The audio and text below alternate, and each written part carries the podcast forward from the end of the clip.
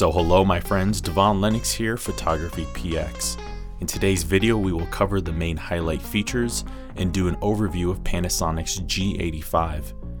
Initially released in the fall of 2016, the Panasonic G85, or G80 as it's called outside of North America, marks the official successor to the previously released Panasonic G7.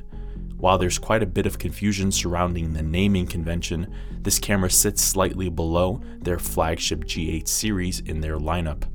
Panasonic aims this camera to compete with Sony's a6300 and Canon's 80D. It houses the same 16 megapixel live MOS sensor without an optical low pass filter for sharp images across the board, and even considering its smaller micro four thirds size, it delivers a dynamic range that's directly equivalent to Sony's a6000, an APS-C size camera. It also provides a continuous shooting speed of 9 frames per second and a respectable 60 shot buffer. On the video front, this camera shoots 4K Ultra HD video up to 30 frames per second and 1080p Full HD video up to 60 frames per second. Like many Panasonic cameras, it also does away with the artificial video recording time limit, and it also obtains Panasonic's live 4K crop for in camera transitions. For focus, it features a 49 point contrast detection system with Panasonic's DFD technology for superior point to point single shot focusing.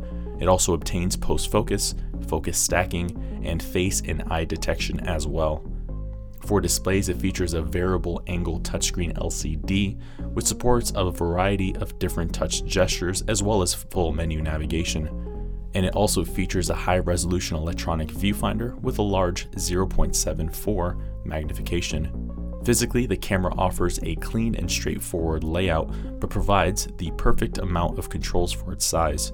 It also features a surprisingly deep and comfortable grip, but outside of that, it also offers 5 axis stabilization, weather sealing, a microphone input, a built in flash, a completely silent shutter, time lapse, and stop motion recording.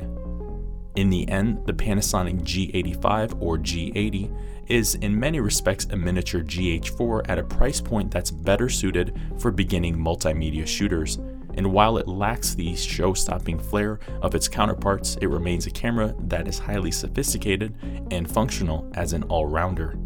So, there you have it, my friends. There are the highlights and the overview of Panasonic's G85 G80. For more information on the G85 and other recent Panasonic cameras, check out our website, photographypx.com. Go to our camera reviews page, then to the Panasonic section and there you will see a full detailed written review, as well as other reviews of cameras that may be of interest to you. I've been your host, Devon Lennox. We will see you in the next video. Thank you for watching today's video. I hope you found the contents of today's video insightful and it added value to you. If you're new here, please consider subscribing if you haven't done so already. Also, leave us a like and a comment in the description down below. Let us know if we overlooked something or we missed something that we covered in today's video. I've been your host, Devon Lennox. Photography. P.